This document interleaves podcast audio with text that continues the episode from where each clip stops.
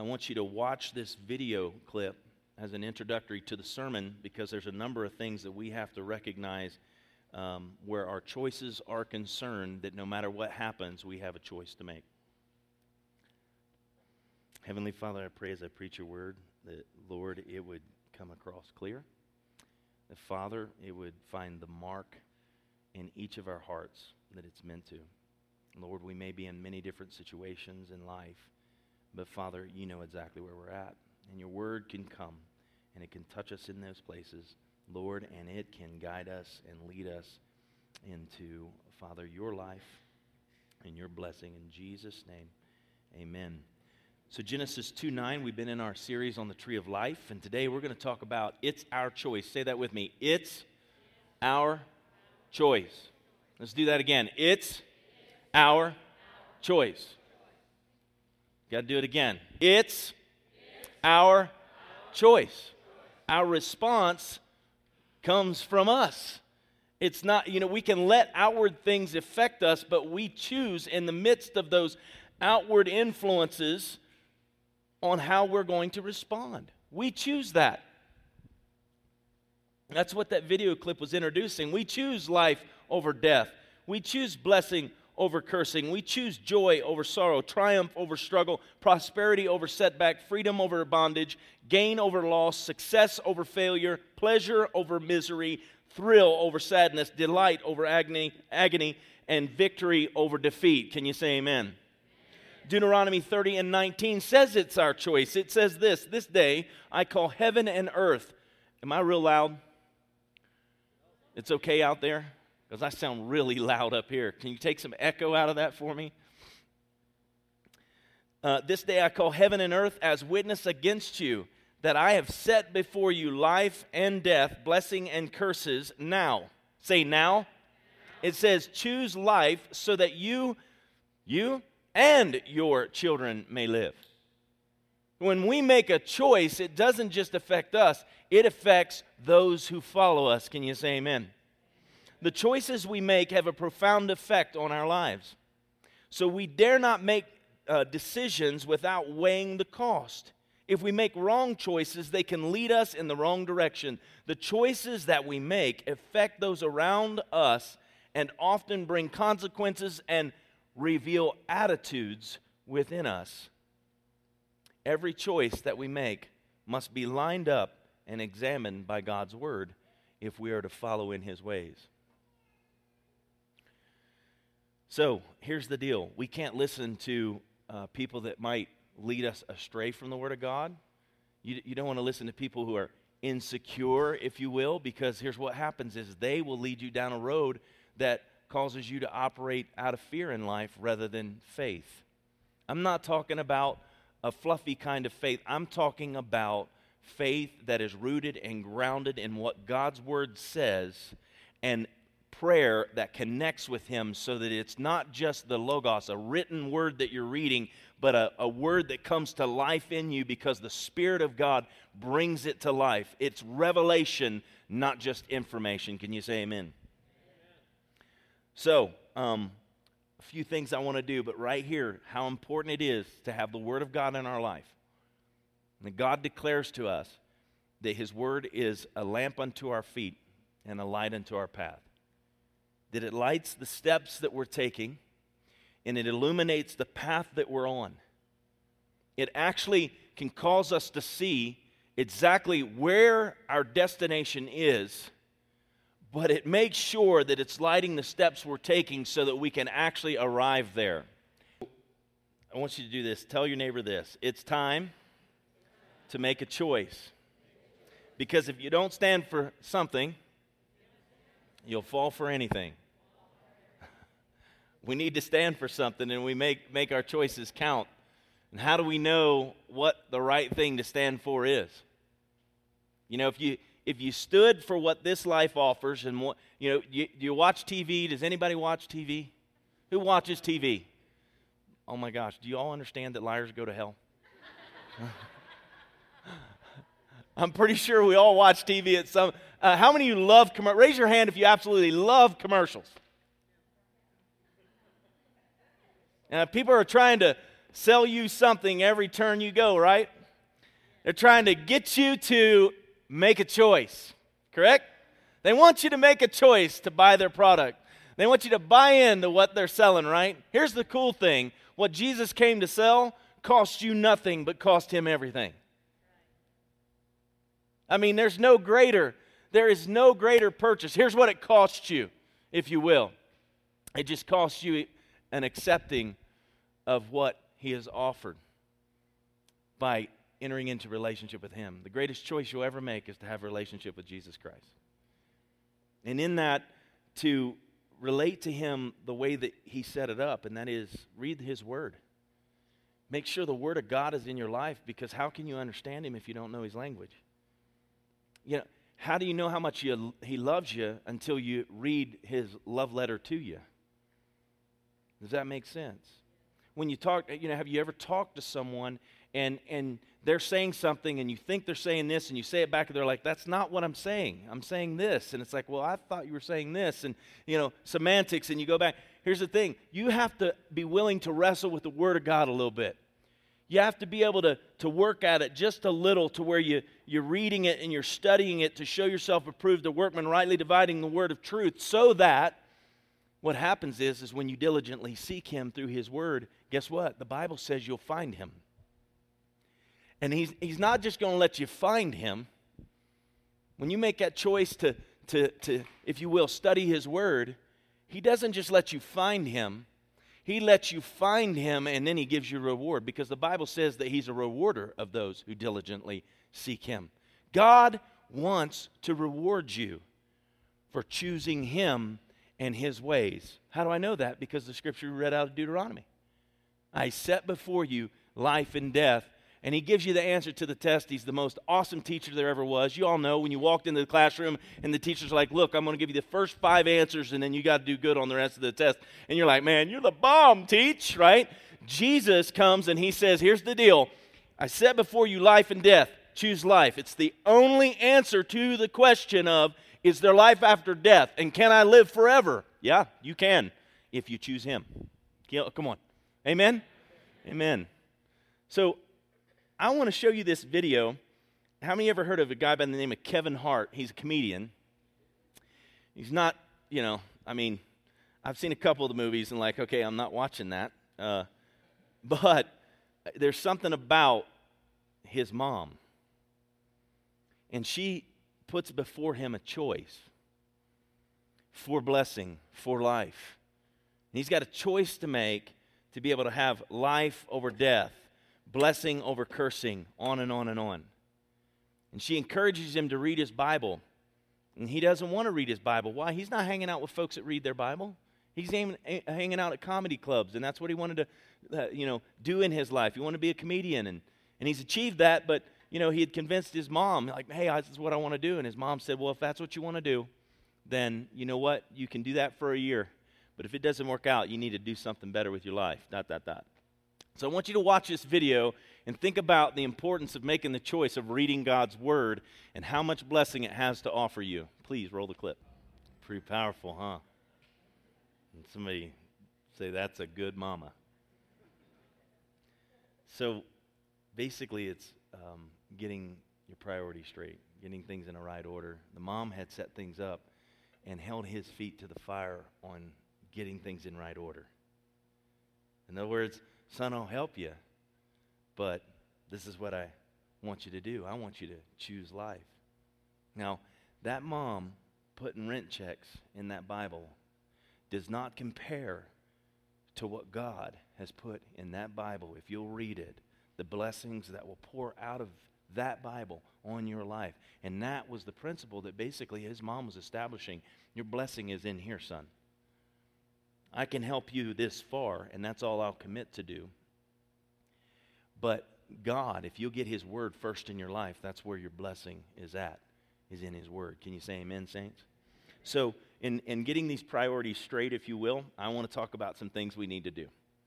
So, on your, on your uh, sheets there, if you want to fill these in, we need to choose life versus choosing death. Galatians 5:1 It is for freedom that Christ has set us free. Stand firm then, And do not let yourselves be burdened again by a yoke of slavery. Don't follow the ways of this world, follow the ways of God's word. So then, uh, the second one pleasing God versus pleasing people. Very important to get God first. Don't be a people pleaser, be a God pleaser. Galatians 5 7 says, You were running a good race. Who cut in on you and kept you from obeying the truth? This is where Paul, in some of our, our uh, first message for the um, Tree of Life series, is that they got into the law rather than God's grace. And when they got into the law, they started seeing that, well, it's what I do that will produce for my life. And the reality was, it's not. You can't do enough good works to inherit what God has to offer you. The only good work that you can do is simply to choose Him and allow Him to work in your life and put His word in front of you so that those blessings can be poured out on your life. It can be poured out on your marriage, it can be poured out on your children as you're parenting them. Come on, parents. God knows we need His grace on our life raising our children, right? Because every one of us at one time or another said, I brought you in this world, I can take you out. And the problem with that statement, and I've said it many times, I have to admit, like, bang, zoom, you know. Here's the problem with that it's not true. If you read your Bible, you understand that, that uh, before you were formed in your mother's womb, I knew you. Before you were ever entrusted to your parents, before it was ever through my creation in your parents to produce you, I knew you and ordained you. I set you apart for Himself. And so, if we understand that, and I know, I, I, get it, we're just trying to get them to understand look, if you keep messing with me, right, I'm going to send you back to the one who made you. That might be a more accurate statement. uh, following a person versus following a list. Follow the personhood of Jesus Christ. Don't follow a list of rules of do's and don'ts. Let the personhood of Christ in you cause you to live the life of Christ. In other words, from the inside out, you live your life, not from the outside in. Don't conform, but be transformed. Can you say amen? Galatians 5 2 through 4 says, Mark my words, I, Paul, tell you that if you let yourselves be circumcised, Christ will be of no value to you at all. Again, I declare to every man who lets himself be circumcised that he is obligated to obey the whole law. You who are trying to be justified by the law have been alienated from Christ. You have fallen away from grace. What Paul was saying is, is look, and, and he was using that there, that as a standard because that was the first thing that was done. You know, little boys were circumcised the seventh day. They ended up being the leaders of their household, but you need to understand while they're babies, y'all are like, oh man, Pastor's talking about circumcision. Oh my gosh, you know. Look, the whole thing was it was a matter of the covenant. And when you understand that sexual immorality was what was used to worship false gods, God comes along and says, basically, that instrument, we're going to deal with that. We're going to deal with the very object of what you do to worship false gods. And then what we're going to do is have you dedicate your lives to me. Your children, when they're babies, are going to be dedicated to me to worship me to see me as the one true god that's why paul's referring to this is it was the beginning of the law in those kids lives that it established the law from day seven of their birth that from now on you're going to live by the law and what god comes along and does through christ is all of a sudden he comes along and he doesn't ask for the circumcision of flesh but the circumcision of your heart that he wants to cut away the hard flesh he wants to cover, cut away what keeps you from worshiping Him. He wants your heart to be tender toward Him. Does that make sense, Saint? And so he's dealing with that and he's saying to him, Look, you started following this list over following the personhood of Christ and the relationship that He died on the cross to provide for you. Now you've chosen to try and keep this list of 600 and something laws, which uh, I don't know about you, but if you've spent time reading the law, it's kind of like, I just don't measure up. Anybody in here perfect? That's what he's saying. You'll never attain that perfection, and, but because you pursue the list over the personhood of Christ, you have condemned yourselves rather than come to that place of being accepted through God's grace. Can you say amen? So, being committed to someone versus being committed to something. Listen to this Galatians 5 6. For in Christ Jesus, neither circumcision nor uncircumcision has any value. The only thing that counts is faith expressing itself through love. Committed to someone versus committed to something. So it's, it's something I do versus someone I love. Do you understand? Jesus didn't just do something for us, Jesus did the something for us out of the love that he has for us.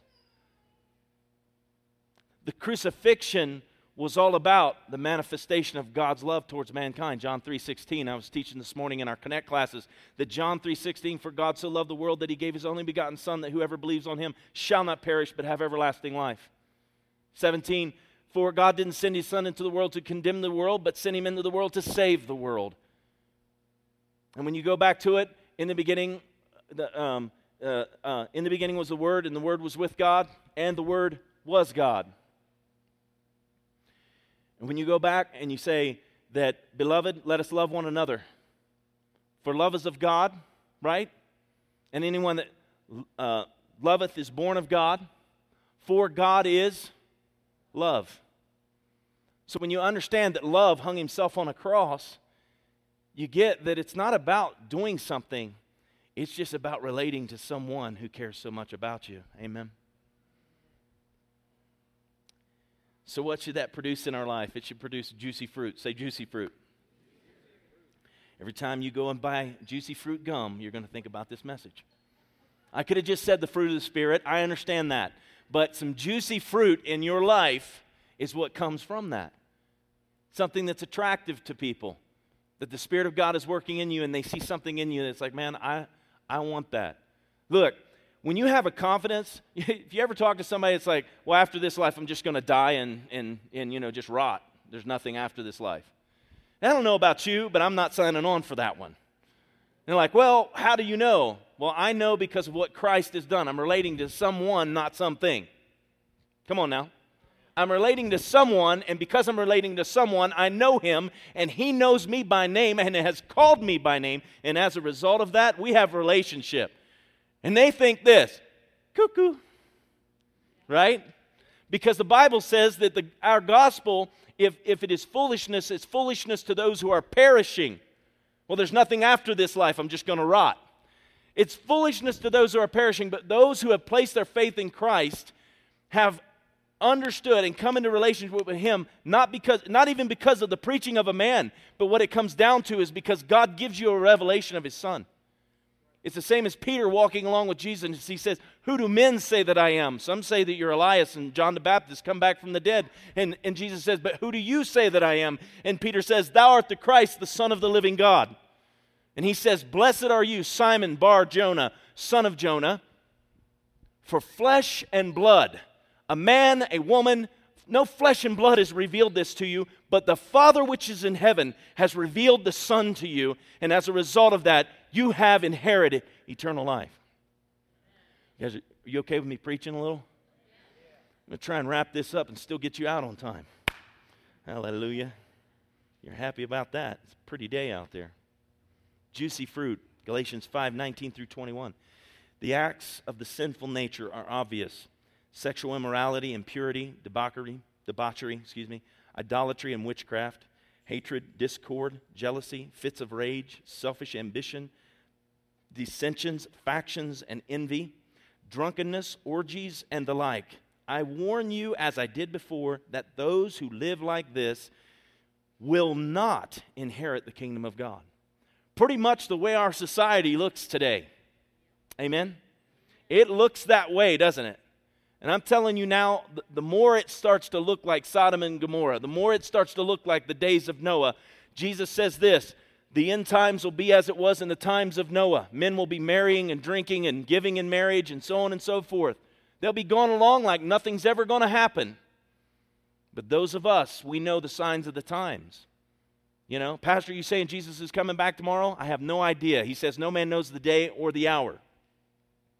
But you can discern the weather by looking at the clouds in the sky. You can discern the weather by the lightning and the thunder. Paraphrase. But you know, it comes down to this you can't discern the signs of the times of what's going on in your society, of how the end will come. Jesus has given us enough to know that the time is near. Look, the disciples in, in you know, you're talking about the apostles of Christ, they thought it was close then.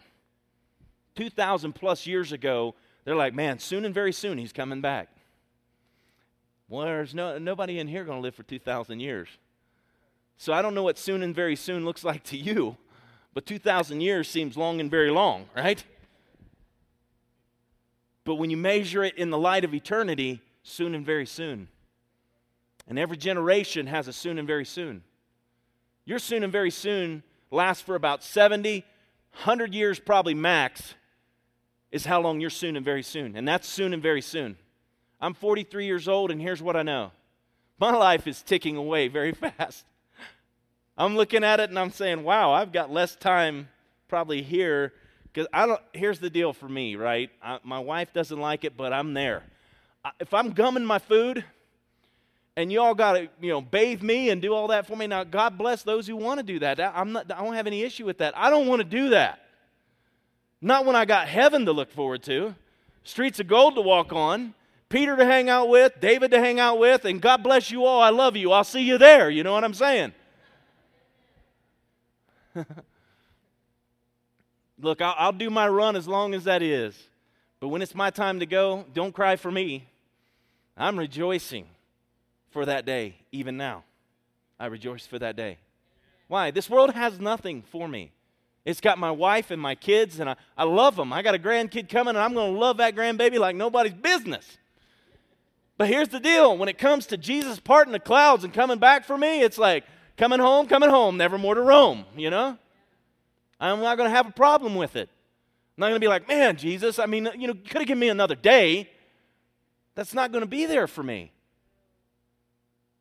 But I'll tell you what my heart will break for those who think the gospel is foolishness, those who are perishing. And if God tarries, the Bible says this if he tarries, it's for our benefit that he tarries. Why? Because he's not willing that any would perish, but all would come to everlasting life. And when God looks over this earth, he's going to know the moment when nobody else is going to turn their heart to him.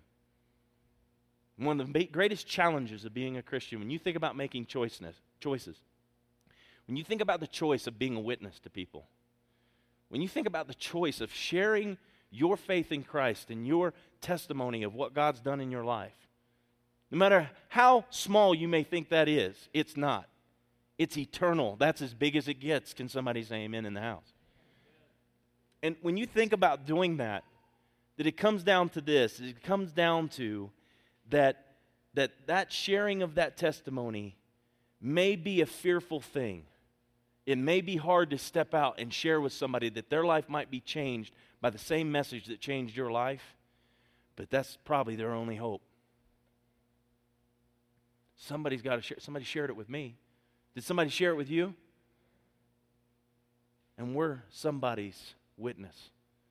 We're a witness of Christ, but we're also a witness to them of what God can do in their life. Amen. So we want juicy fruit. Galatians 5:20 we want to stay away from those things. We don't want to practice those other things in Galatians 5:19 through 21. Why? Cuz you don't inherit the kingdom of God. Galatians 5:22 through 23 but the fruit of the spirit is love, joy, peace, patience, kindness, goodness, faithfulness, gentleness, and self-control. Against such there is no law. You want to know what a walk with Christ looks like? Right there it is. You get going and it's like, I hate somebody. Well, guess what? You're going to have to deal with that and love them. Come on now. You got to. Why? Because if you hate, according to Galatians 5 19 through 21, you don't inherit the kingdom of heaven.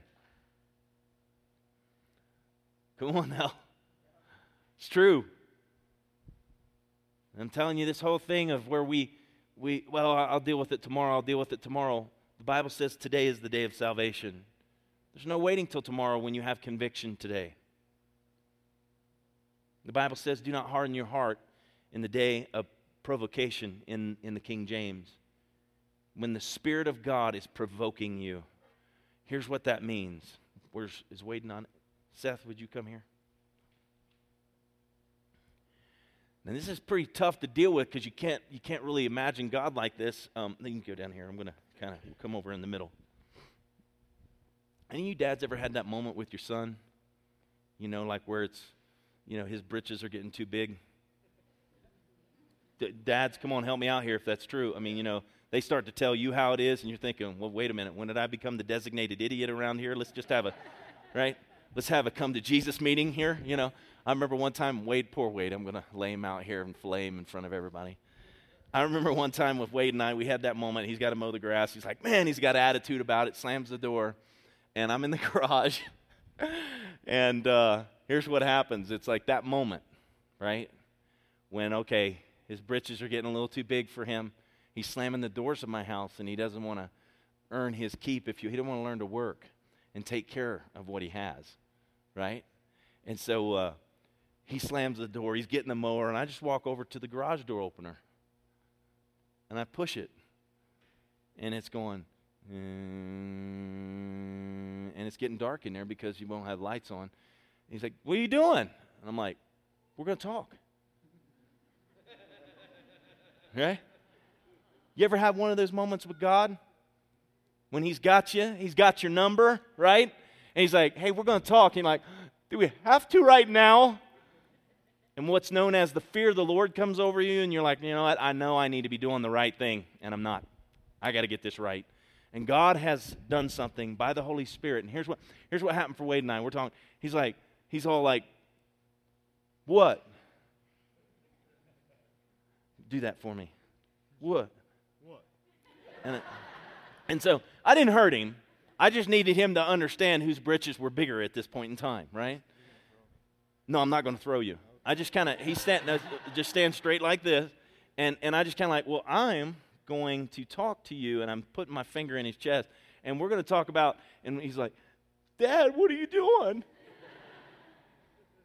and I said, You need to understand in my home, you're going to show respect. And you're going to honor. Because if you begin to live a life of dishonor and disrespect to the people who love you most and do the most for you and care about you, and listen, I will give my life for my kids. Thank you, Seth. I would give my life for my kids. I have no question about it. I would, I would walk in traffic for them. If someone came in my home, I wouldn't be running and hiding somewhere. I'd be telling them to go put themselves in a safe situation, and I'm going to town with whoever's come in my home. You all understand where I'm coming from here? Amen. That's what God did. That's what He did. And that's who He is to us.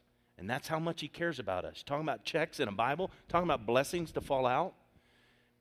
So don't harden your heart when he provo- don't harden your heart when he starts poking in there and provoking you. That's what that is. It's a provoking. It's a challenging. This is what I'm asking you to do. He's not being mean. He's just being very, very clear. Isn't that what we're doing, dads, when we do that? Dads, come on now. You're leaving me up here by myself. Is that not what we're doing? We're trying to teach our kids, you know. You're all like, man, that is one mean pastor up there. I tell you what. I wouldn't want to be his kid. Hmm. My kids, uh, they know I love them, but they also know that I'm not going to mess around with stuff that is dangerous to them. That's really what God's saying in these two passages.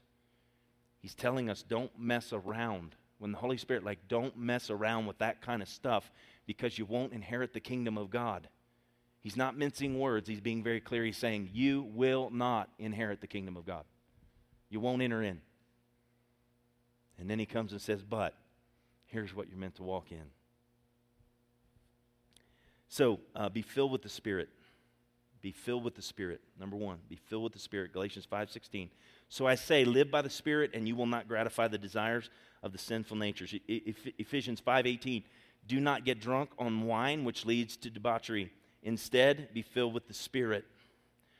Two, understand the battle on the inside. Understand the spirit warring against the flesh. Galatians 5:17 for the sinful nature desires what is contrary to the spirit and the spirit what is contrary to the sinful nature.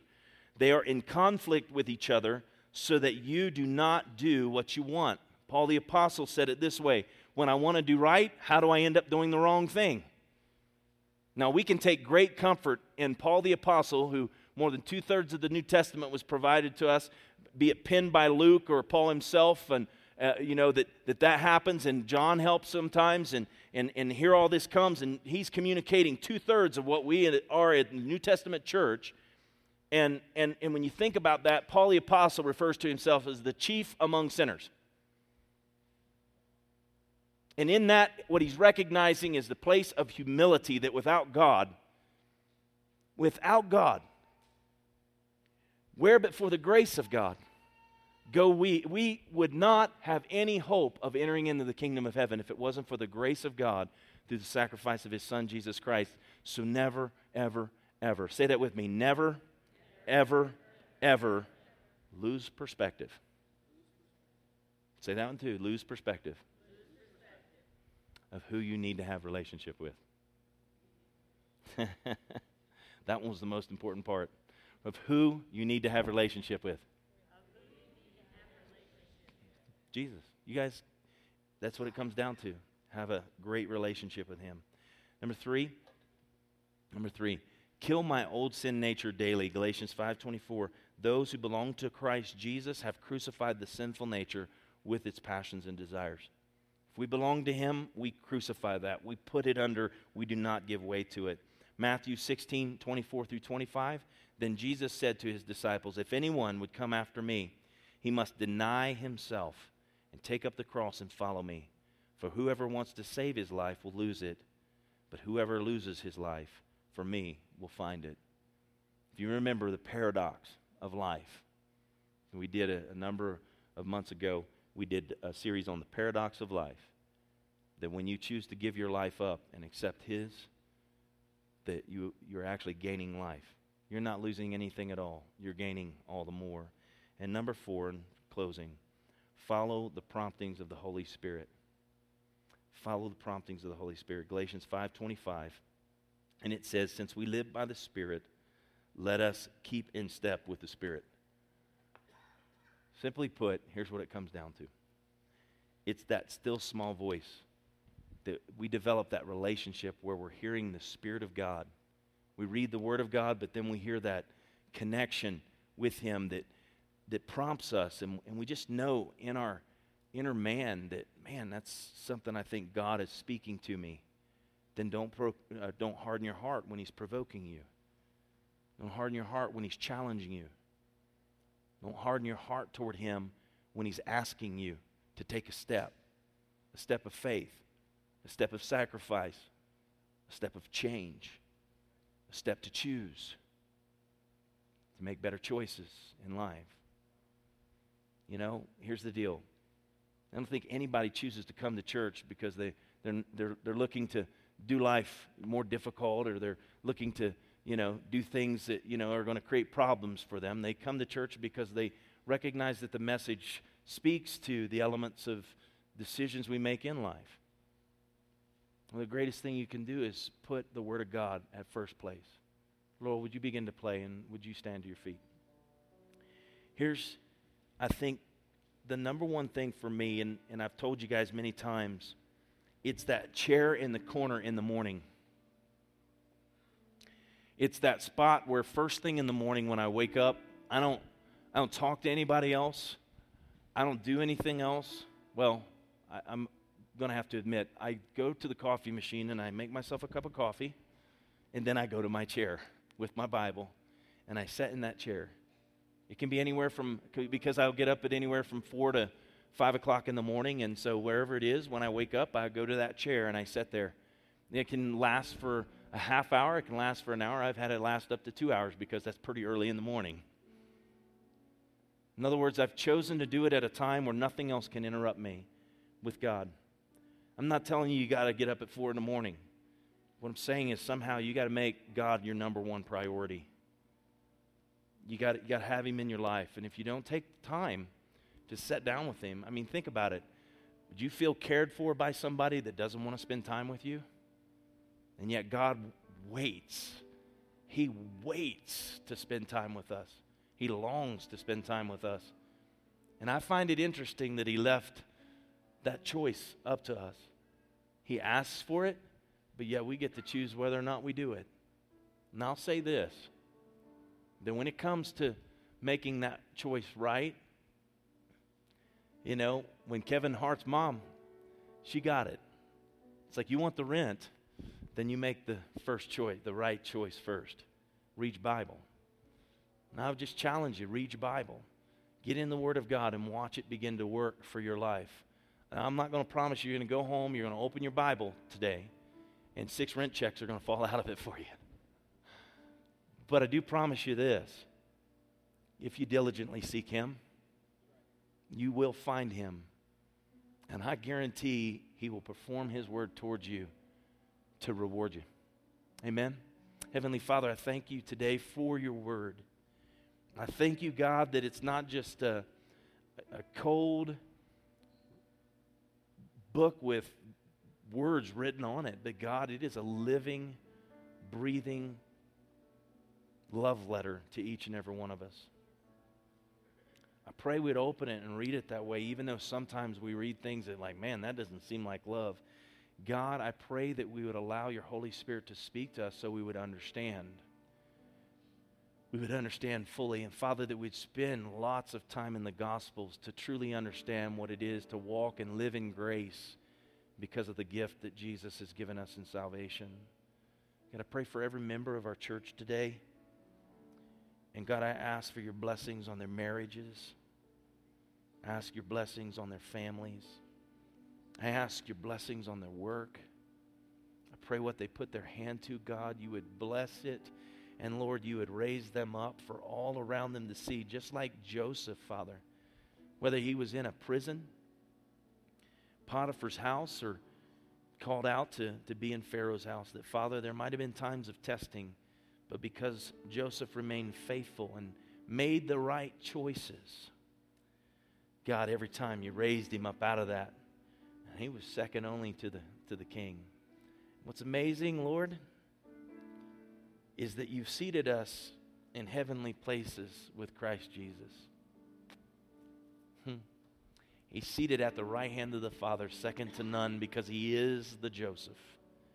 And I pray we'd follow his example in our choices so that, Father, we would experience the blessings that come with being seated in heavenly places with Christ Jesus. And everybody in the house said, Amen. Amen. God bless you. Have a great week.